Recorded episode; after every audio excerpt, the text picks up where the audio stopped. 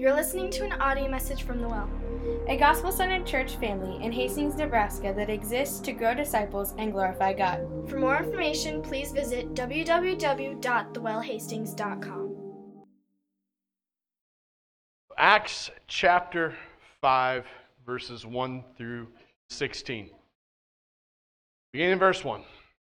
But a man named Ananias, with his wife Sapphira, sold a piece of property, and with his wife's knowledge, he kept back for himself some of the proceeds, and brought only a part of it and laid it at the apostles' feet. But Peter said, Ananias, why has Satan filled your heart to lie to the Holy Spirit and to keep back for yourself part of the proceeds of the land? While it remained unsold, did it not remain your own? And after it was sold, was it not at your disposal? Why is it that you have contrived this deed in your heart? You've not lied to man, but to God. When Ananias heard these words, he fell down and breathed his last. Great fear came upon all who heard of it. The young men rose and wrapped him up and carried him out and buried him. After an interval of about three hours, his wife came in, not knowing what had happened, and Peter said to her, Tell me whether you sold the land for so much. And she said, Yes, for so much. But Peter said to her, How is it that you have agreed together to test the Spirit of the Lord? Behold, the feet of those who have buried your husband are at the door, and they will carry you out. Immediately she fell down at his feet and breathed her last. When the young men came in, they found her dead, and they carried her out and buried her beside her husband. And great fear came upon the whole church and upon all who heard of these things. Now, many signs and wonders were regularly done among the people by the hands of the apostles, and they were all together in Solomon's portico. None of the rest dared join them, but the people held them in high esteem. And more than ever, believers were added to the Lord, multitudes of both men and women, so that they even carried out the sick into the streets and laid them on cots and mats, that as Peter came by, at least his shadow might fall on some of them. The people also gathered from the towns around Jerusalem bringing the sick and those afflicted with unclean spirits, and they were all healed. This is the word of God for the people of God this morning. Amen. Um, let me pray. Father, my uh, prayer this morning is simple that you would uh, come and speak to us. baffles me that you would uh, bring us to this passage today. And uh, Lord, that you would use even a man like me, as broken and as sinful as I am, knowing that there are parts and places of my heart that are deceptive. Come and preach a sermon, Father, in our midst. Would help us to feel a sense of healthy fear and awe. How serious you take the sin of deception. Us to see the work that you did at the cross in your Son Jesus'. Trust you to do this and then some. In Jesus' name. Everybody said, Amen. So, at first glance, when you look at this text, it seems a little bit harsh, doesn't it? I mean, I don't know if anybody else feels the same kind of heat from the passage that, boy, you walk out of here and tell a lie, what could happen? Text is pretty simple, right? Husband and wife, uh, Ananias and Sapphira, they sell some stuff. And then they give some of those proceeds to the church. And at the same time, they, they secretly keep the rest of those proceeds for themselves. And the problem in the text, sure, it's, I mean, it's easy to pick up on. The problem in the text is not so much that um, they didn't give all the proceeds of their sale necessarily to the church. That's not really necessarily the issue. The problem really is that they said they were giving all the proceeds when in fact they only gave part of those proceeds. Um, they simply lied about how much they were giving. And as a consequence, uh, God struck them dead on the spot. Um, there is a video on, on, on YouTube, um, like a three minute overview of the book of Acts, and I think the narrator of the video says uh, um, Ananias and Sapphira lied, and they were struck dead, and contributions skyrocketed, I think is the way he, he says it. I'm not sure if that's true, but I think it's a terrible fundraising scheme for any ministry, if you ask me. Um, um, I, I, I am thankful that um, that uh, seeing people sin and then calling them out for it and having them being struck dead is not in the list of spiritual gifts that the Spirit gives to us. Um, that would uh, most certainly be abused by imperfect humans like us. So the text does seem a little bit harsh until you, you read through it, you work your way through it a little bit more prayerfully. Um, first thing we see, right? Ananias lies and then he dies. It's as simple as that.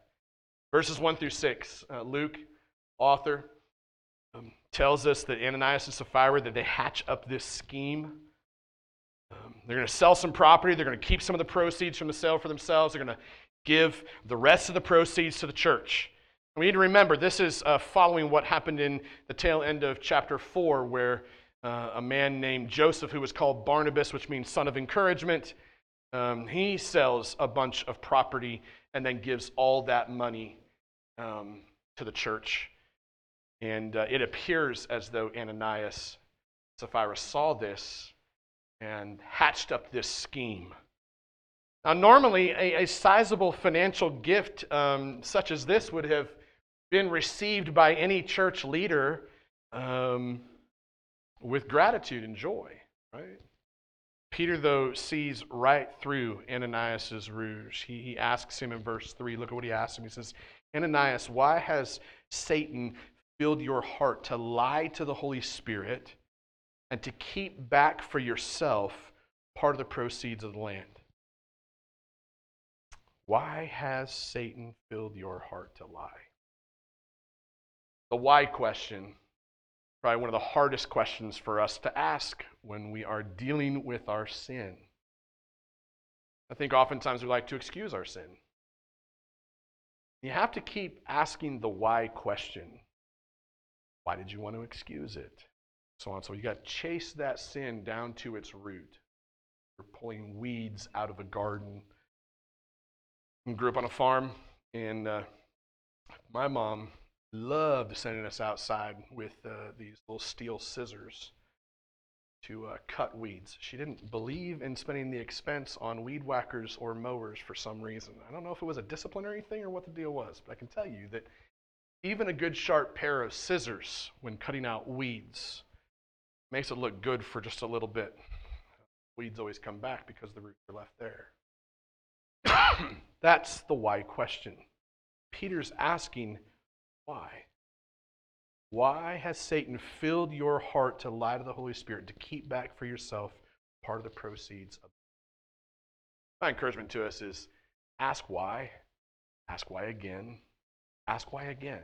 And keep asking why until you get to the root of what's going on deep down inside. Peter moves on and he explains uh, to Ananias the land um, that, that he had had, as well as, as the money from the sale, um, he could have done whatever he wanted to do with it. There, there was no policy anywhere stating that Ananias and Sapphira or anybody in the church at that point needed to give so much. He, he could have kept all of it and given nothing, but instead, what he did is he lied. Ananias and Sapphira both lied about how much they sold the land for. And this, this causes Peter to ask a, a, question again in verse 4. He asks the why question again. He says, Why is it that you have contrived this deed in your heart? See how he's drilling down from the outward actions deep down into the desires of the heart. What did you really want, in a sense, is behind what he's asking. It's a good question for us to ask when we struggle with sin. What did you really want? He says, he goes, Hey, you've not lied to man, but to God. Well, the reality is, he did lie to men, right?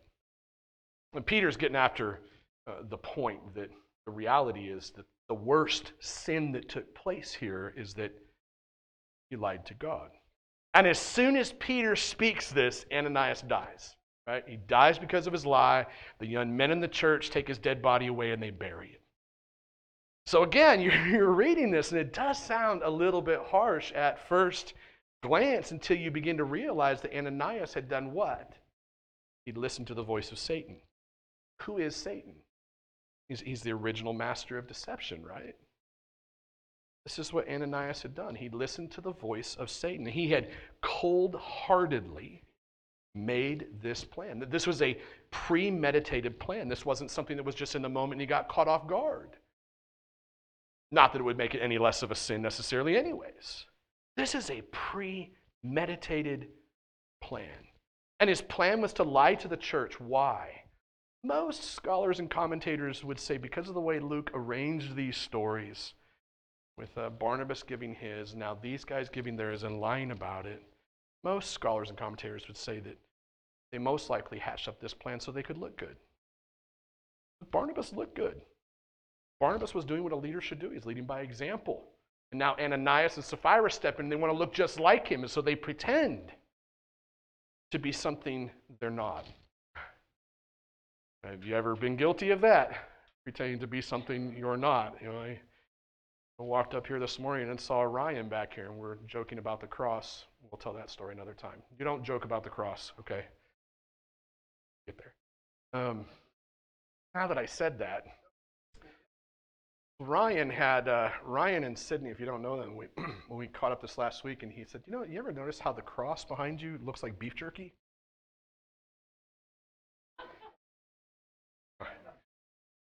Yeah, it does. So we're talking about, you know, marrying two things that I love a lot the cross of Jesus and food together. Like, wow, this is, we're going to get beef jerky and tie them together with strings and hand them out as a subliminal message that you should love beef jerky. Beef jerky saves, it's the meat of the gospel. Um,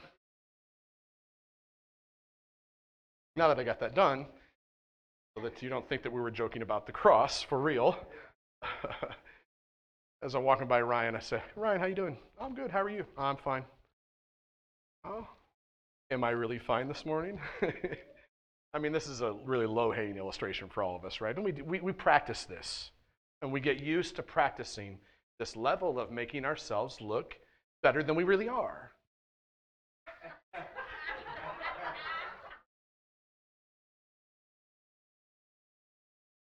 What are we laughing at?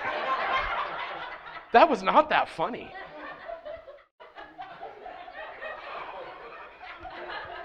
Beef jerky. Oh, I, it took me a moment because I'm like, okay, that was that was not the greatest joke on the face of the planet. I've never gotten that many laughs off a joke. but I will say it does feel good feel good to laugh though. so thanks, Jack. Jack, Jack, in the quit jacking around, Jack. Gosh. Uh, yeah. Yep. Beef jerky. We're going to start handing that out here pretty soon.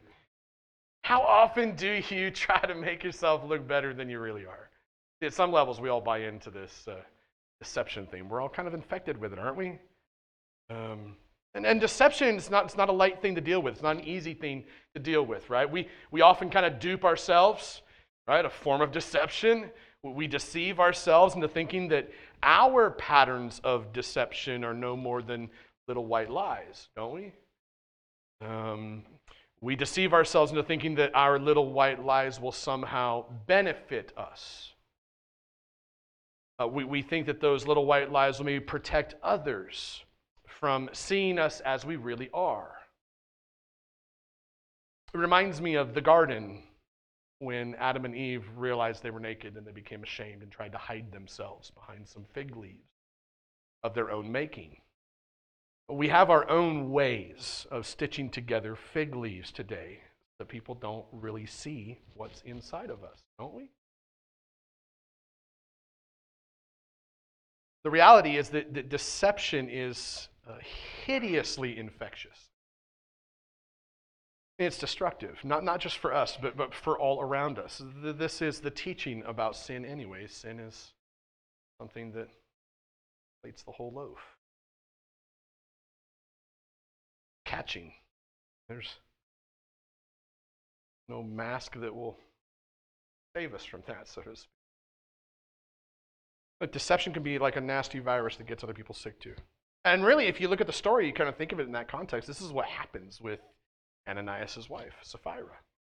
Second portion of the text, right? What, is, what happens with Sapphira? Well, just like Ananias, she lies and then she dies too. Verses 7 through 10, what does Luke tell us? Tells us that a few hours after Ananias is buried, his, his wife comes looking for him. Luke specifically tells us in verse 7 not knowing what had happened. She had no clue. And when I read that, it's, it's difficult for me to get the concept that she really had no clue. I'm not calling into question the, the truth of the text. I'm not calling into question that at all. I'm just saying it's, it's hard for me to put myself there. And we live in a day and age where information transfer and download is so quick and easy that to me, when I read this, it's like, wow, she didn't, she didn't know what happened three hours later. Most that I can figure here is that hardly anyone did know that her husband had died, or they just didn't want to tell her. So when Peter asks her how much money they had sold the land for, what does she do? She sticks to the story, which fascinates me. She sticks to the story, becomes culpable for her own part in the deception. You got to remember that, that even though it seems like this uh, deceptive plan, and I think it did, the way the text is written, the way the story is told, this plan began in Ananias' heart. But even though it began there, even though he's the one that proposed it, the leader of the home, right? The guy who's going to be responsible, Sapphira is not responsible for his sin. And this is why Peter says in verse 9, hey, how is it, he asks this question, how is it that you have agreed together? I'll come back to that word agreed in a minute. How is it that you have agreed together to test the Spirit of the Lord? Behold, the feet of those who have buried your husband are at the door, and they will carry you out. Of course, we know what happens, right? We know the rest of the story. Sapphira dies because she lied to God along with her husband. Now they're both lying side by side under six feet of dirt. Ananias and Sapphira together forever. Recorded in the words of Scripture as deceivers who died within hours of each other and now buried side by side because of their premeditated lies.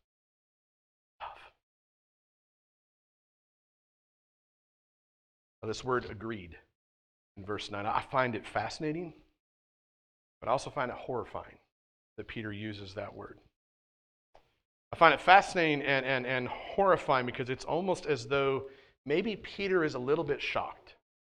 Maybe he's a little bit shocked that Sapphira would agree to practice this kind of deception with her husband.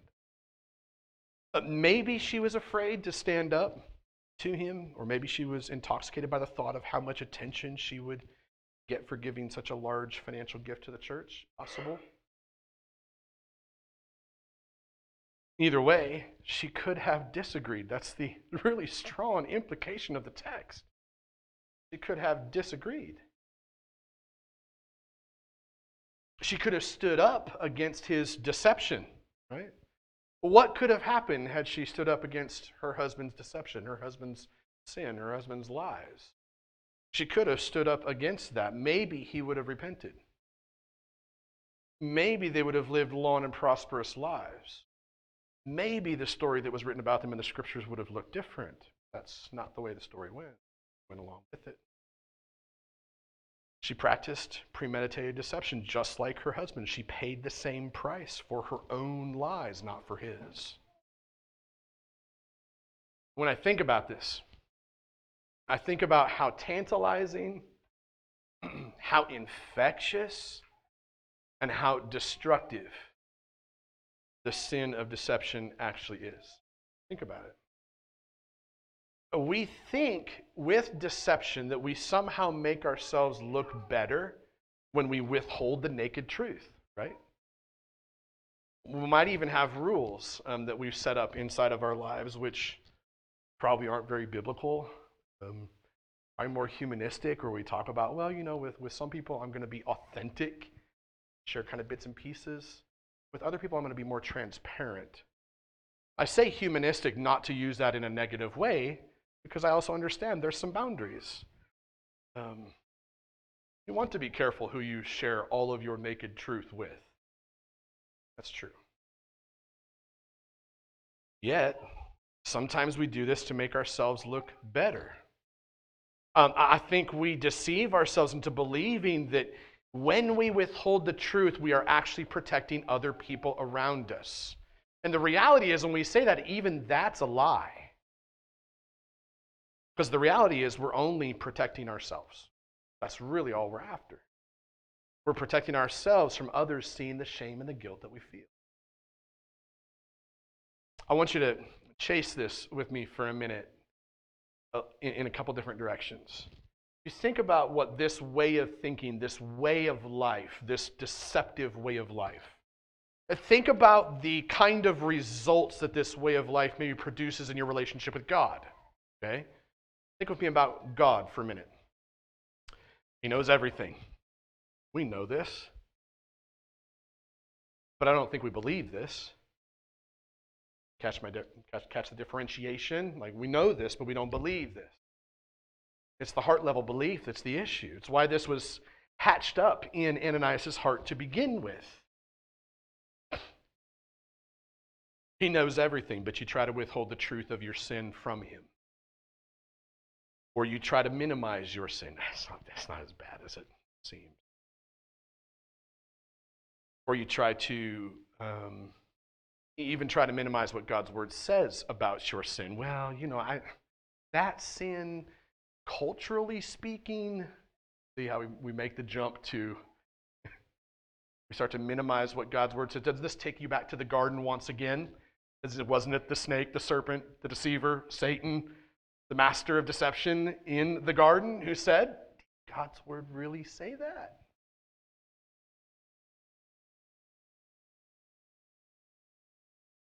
So I think we do that, and we minimize. Uh, we also, here's another tactic. I'm sure that you know what this is like, and I'm guilty of this. Guilty of all of it. Just say that now in case you're wondering. Guilty of all of it. Certain. And not like I'm guilty of all of that like five years ago before I got holy enough to preach. More like I was probably guilty of that five minutes ago. Okay? Easily. Even within my own mind. So think about this other, you exaggerate, right? Not that we just minimize, we also try to make things look bigger. We, we try to exaggerate what? Other people's sin? Or we try to exaggerate our own righteousness. And, and I think the longer we walk with Jesus, the more we get Christian language around it, which makes it really, really difficult to see. It becomes really, really elusive. Because you get a spiritual, religious language for what we do. Exaggerate other people's sin, exaggerate our own righteousness. What happens in our relationship with God then in the midst of that? What do we do? We eventually wind up living in a world full of lies. Lies upon lies upon lies to cover more lies. Most of you know parts of my story at least and grew up uh, in a home where my dad left when I was five. And um, thankfully, years later, my dad started following the Lord, and he's partly responsible for my walk with the Lord today. But my mom, um, my mom passed away. It Was it been nine, eight, nine years ago? Um, but growing up with my mom, she just she bounced from one guy to the next. Um, and one of the guys that she dated was this guy named Paul, not like the Apostle Paul. Um, Paul had had a lot of meth issues in his life, um, and uh, there was Paul had a lot of issues. But the major issue that Paul had was every word that came out of his mouth was a lie. And uh, you didn't have to be in a room very long with him to find out that that was true. And the crazy thing was, he believed his own lies. They call that like a pathological liar. Somebody who's gotten so good at their own lies that they believe their own deceptive plans. That's a tough place to be. But in some regard, aren't, aren't we all infected with at least a touch of that, if not more than a touch, or to maybe be honest? This is what happens in your relationship with God. You, you, you wind up, I mean, I mean, this guy Paul, his relationship with my mom was so weird. It was like he would, out of one side of his mouth, he'd be like, "Oh, baby, you're so beautiful. I love you so much. I'll take care of you forever." And then he'd go to the three or four other women he had on the side. And he just he just believed it. Remember, he broke into our house one time, stole my mom's lockbox, and then when she found it, um, and she found him with it, he claimed that I stole it and gave it to him for some money. And he believed it. He wouldn't let it go. He just, in relationship, even at that point, he just could not shake it. And, there's, a, there's an image of that for us. That we, I talk about spiritual blindness. The difference between spiritual blindness and human blindness is that humans know when they're humanly blind, but spiritually blind people don't even know that they're spiritually blind. Spiritual deception is the same thing. It's part of it, it's all wrapped up together. Doesn't it kind of make you feel a little bit hopeless when you think about this? Doesn't it kind of make you question, like, oh my gosh, is reality shaking underneath of me? Um, I want you to imagine um, a little bit further how infectious and destructive this kind of thing can be on a marriage or, or a family or, or, or your business, right? Or, or maybe an entire society or even a church such as ours or a church such as the one that we're reading about that is just barely getting its feet on the ground, right? To have a church that, that, that would be trying to remain faithful to God, but then infected from the get go with this kind of spiritual deception, you might say. if this deception in the text had not been brought out into light, the church would have been infected with lies from the get go and would have been headed towards certain death. Why? Because we know that when sin and desire get together, what, what kind of baby do they have? Death. So, so, so the church would have been infected with this hey, I want to show off and pretend like I'm somebody that I'm not kind of a hypocrisy. It would not have been confronted, would not have been brought out into the light, would have been headed towards certain death because it would have been infected by who? Not the Spirit of the living God, but it would have been infected by Satan, who is the father of lies, according to John chapter 8. Thankfully, that's not how the story goes. So now it's almost like we're starting to say, okay, maybe, maybe the story doesn't sound so harsh when you're thinking about the narrative of what God is up to. So you look at the third chunk of this, verses 11 through 16, you see that the church just continues to flourish and grow, right? Luke describes how the church not only reacts to the supernatural deaths of two deceivers, but also how it continues to grow in the midst of that. And the reaction of the church to the deaths of Ananias and Sapphira is this the church is filled with great fear. Luke emphasizes that twice in the text, once in verse 5 and once in verse 11.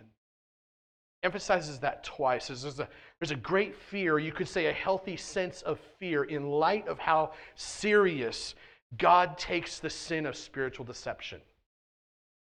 Takes this seriously. And so then you, you take that undercurrent of a, of a healthy fear or a healthy awe of God. And God continues to do miraculous signs and wonders through the apostles.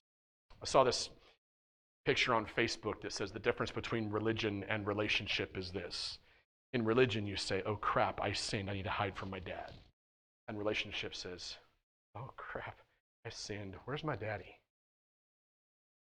Do you know, do you know that the, the translation, or, or the, I say translation, but the journey between those two poles, I, I think that encompasses just a major part of the Christian life. Just being able to say, yeah, I did what I'm prone to do. I just need to go find my dad. Let him help me get this figured out, and straightened out. God continues to do signs and wonders through the apostles. More than ever, text says, more than ever, believers were added to the Lord. More than ever. I don't know, I don't think he's exaggerating, but more than ever seems like a crazy phrase when you think about the day of Pentecost where thousands were saved. Already read in chapter 2 how Believers are being added daily, it seems like. And in, just previously in chapter 4, recently, how they were added daily, it seems like, or day by day, meaning daily, right? More than ever, believers were added to the Lord. Multitudes of both men and women, not only from Jerusalem, right? But also from the surrounding communities. Which, once again, when you look at this and you see the picture, what you're seeing is you're seeing what Jesus said was going to happen in the church as the Holy Spirit comes down, fills believers, and they become his witnesses in Jerusalem, Judea, Samaria, and to the ends of the earth. The, the, the puddles in the pond as the rock of the gospel has been tossed in are just spreading. And nothing can stop it. There's nothing that can stop it. Not even Satan. Sick are being healed, demon possessed are being set free to follow God. Freedom. And I think when you, when you think about this and when you read it, I think what we get is we get this picture that, that when the church stands in fear, and, and I say fear, a healthy fear, in awe of God's holiness and his willingness to do whatever it takes to deal with the problem of sin. In this case, the consequences were two people died, literally, for it. In the case of the gospel, his one and only son died for it. He takes sin very, very seriously. And what happens as the church here stands in fear and awe of God's holiness and his willingness to deal with our sin, which seems countercultural for sure, because I think the gospel is countercultural, right? The, the culture around us that we, that, we, that we walk around in wants us to, again, minimize and exaggerate and pretend like it's not as bad as it really is. And churches all over the place do this. Churches, right? There are some. So, the way of the culture is to do that, not necessarily to speak authentically and truthfully about our sin. That's countercultural. What happens is when, when the church stands in fear and awe of God's holiness and his willingness to deal with our sin head on, in the cross of Christ. It's, it's, I think it's like a cleansing fire kind of sweeps through the church.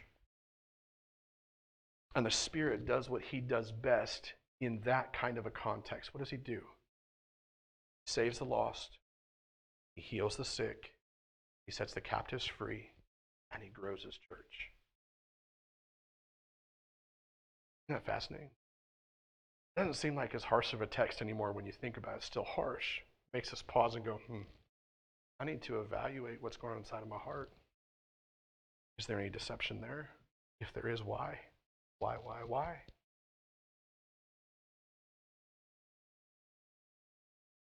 In conclusion, I think it's important for us to notice that what Satan meant for evil in the early church through a married couple who were tangled up in their deceptive lies, God actually meant for good in the church. I don't, I don't think there's ever been another story quite like this in the history of the church. Otherwise, one commentator put it um, churches would need to hire full time morticians for their pastoral staff. and uh, ushers would have a different job description. Ushers would become pallbearers. And church graveyards would take on a less familial feeling. more of a mob feeling. And we got a graveyard out back for you. If you look throughout scriptures, and I just handpicked just a couple that came to my mind quickly, there are stories of deceivers throughout the Bible, right? Jacob um, has been called the deceiver. Why? Because he deceived his father to steal his brother's birthright. And uh, David, you might not initially think of David, but I often think of David. He deceived his friend, and he murdered him to cover up his sin of sleeping with his friend's wife. Still wrote lots of scripture. Uh, Rahab, uh, Rahab was a prostitute, right? In the book of Joshua, lied to protect Joshua's spies. Although that one is kind of a redeemable story. Uh, Judas, Judas probably the one that I remember a lot too. Judas practiced deception when he betrayed Jesus. And I always like to say there's a little bit of Judas in every one of us, isn't there? And I always like to say, too, uh, I'm sure you, you've noticed this. Jesus obviously knew everything about Judas. He still washed his feet. And there are definitely arguments as to whether he uh, ate the Lord's Supper or not. Um, biblical evidence seems pretty strong to me that there's a strong possibility that he did eat the Lord's Supper, that he didn't send him out of there before that happened. Strong possibility. And if that's true, that, that might tell us a bit about even how we approach the communion table together. Jesus knowing everything. I do think there's a little bit of Judas probably in every one of us. And then you got Ananias and Sapphira, right? Practice deception, they die as a consequence. I also think it's probably true, and I was fascinated to come across, it's probably true that not many preachers want to preach this text. Um, as far as anybody can tell, the great prince of preachers, Charles Spurgeon, as far as we can tell, never preached on this text. Which baffles me because I think that dude's a great preacher. Um, maybe he did and it just got lost and it'll come out as a lost sermon of Spurgeon someday, but there's not a lot of not a lot of preaching on this text. Um, I do think that it's namely because I think any preacher worth his salt, which I don't think me saying this means I'm worth my salt. So I'm going to look at the words that I wrote down and just contemplating how this even comes across. But I think any preacher worth his salt is going to recognize that every one of us, not every one of you, but every one of us, preachers included, um, we're guilty of deception at one level or another, right? I, mean, I think I can say it this way every time a saint sins, he or she practices some level of deception for some period of time at least. I think we're all guilty of this. It's as though every one of us loses a sense of a healthy fear or a healthy awe of God every time we surrender to the deceptive voice of sin. So every sin we commit is wrapped up in deception at some level. I think. I think we could make that case. And yet, the beauty and the good news for us is just this that God, in His infinite grace, God, in His unparalleled patience, and I say unparalleled because if one of my children lies to me, I have a tendency to get frustrated. I don't think I emulate God's patience as well all the time, do I? No. Thank you for your honesty. It's not premeditated. I don't think.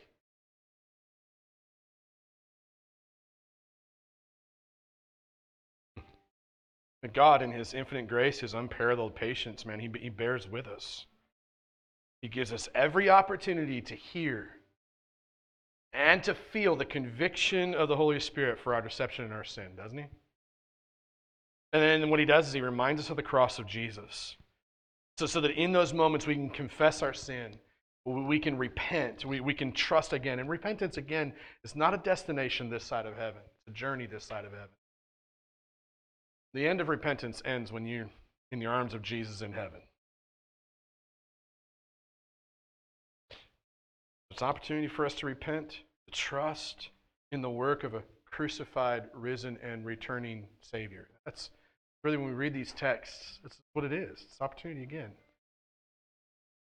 And we get to trust in Him who is what? He, he is the way, truth, and the life. And then, then what happens is once you and I have responded to, to the Spirit's conviction by confessing that sin, confessing our faith once again in Christ, then we are what? We're set free. Right? The chains are taken away. The, the jail cell is open. You don't have to live in that darkness of deception anymore. You get to walk, the door's been open all the whole time, anyways, because Jesus took the keys at the cross. And so now you just get to walk through that door out into the light of, of, of the shining of the Son of God. And you get to walk in freedom now. It's so much better than walking in the darkness of deception. In those moments, we're set free to do what? We can speak the unvarnished truth to one another. Ephesians 4 25 says, Therefore, having put away falsehood, deception, lies, pretending, exaggerating, minimizing, having put away falsehood, let each one of you speak the truth with his neighbor, meaning other believers. Why? He says, For we are members of one another.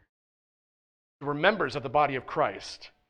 The moment that we trust in Jesus, we, are like integrated into Him, just like a husband and wife become a one flesh.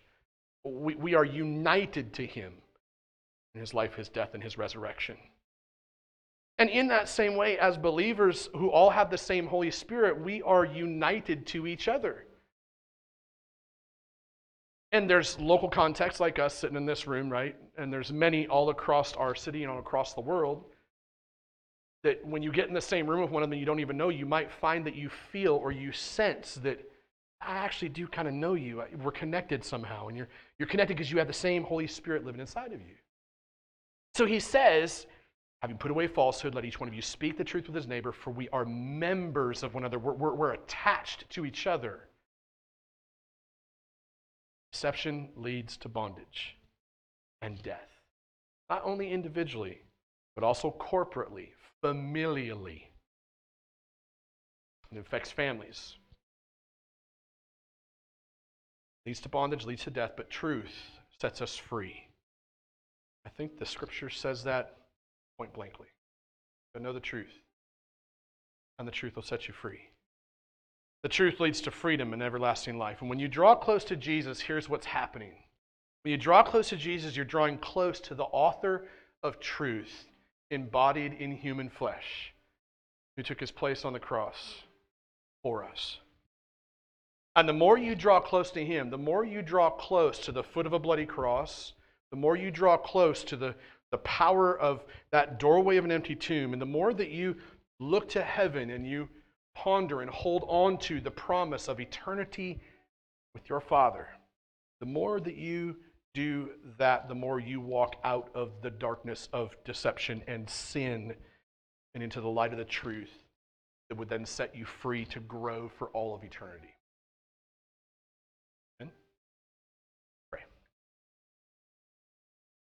Father, thank you for your word, and as we close, God, pray that your spirit would be just powerfully present among us. Help us to turn our hearts to you in both uh, confession and repentance and trust.